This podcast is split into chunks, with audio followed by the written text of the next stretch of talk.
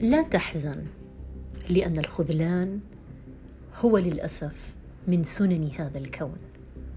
فهو لخذلان قام به قابيل مع أخيه هابيل لأن الله قد تقبل منه ولم يتقبل من قابيل الحسد قد ملأ قلبه فقتل أخاه.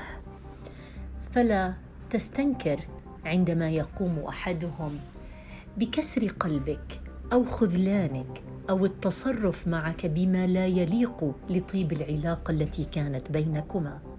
ولكن احمد الله أن لون هذا البني آدم الحقيقي قد ظهر أمامك واضحا للعيان.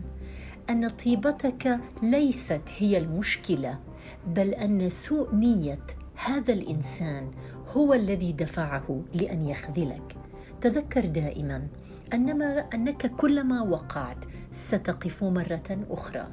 أن الضربه التي لا تقتلك ستجعلك أقوى. المهم أن تكون ذكيا وفطنا في اختيار الناس. لا تحزن إذا خذلك أحدهم. بل احزن أنك لم تتعلم الدرس. مساء الخير.